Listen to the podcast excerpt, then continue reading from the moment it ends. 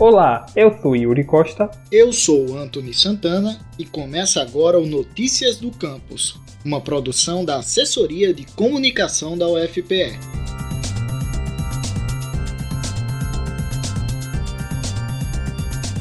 Esta semana, o Notícias do Campus traz para você uma série especial sobre a campanha do Outubro Rosa. O câncer de mama ocorre quando as células mamárias começam a se multiplicar de forma anormal e desordenada, formando um tumor. Essa desordem é provocada por alterações genéticas que podem ser hereditárias, quando herdadas de familiares, ou espontâneas, quando provocadas ao longo da vida.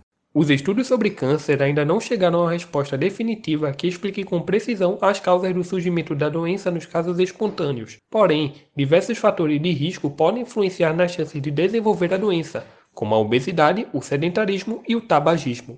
Então, a melhor forma de se prevenir da doença é criar estratégias saudáveis para reduzir os fatores de risco. Mas, infelizmente, mesmo que essas medidas sejam colocadas em prática, ainda existe a possibilidade do câncer de mama se manifestar. Por isso, conciliar a prevenção com o autoexame e a mamografia anual é fundamental para a detecção precoce da doença.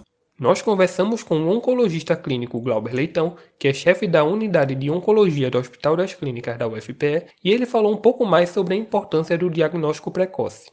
Né? A detecção precoce ela é determinante é, do prognóstico, ou seja, de como aquele caso vai evoluir, se vai evoluir para uma cura ou se não vai evoluir para um, esta cura. Então, quanto mais precoce você conseguir diagnosticar é, o câncer em fases mais iniciais da doença, a possibilidade de cura ela aumenta exponencialmente.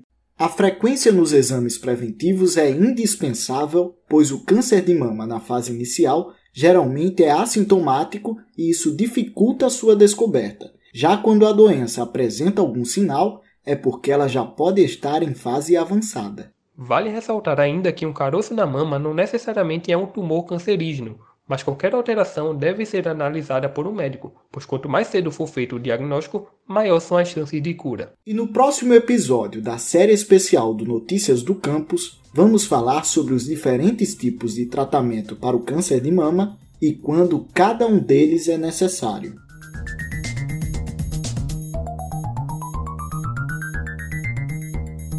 Esse foi o Notícias do Campus de hoje. Acompanhe tudo o que acontece na UFPE através do nosso site, ufpe.br/agência.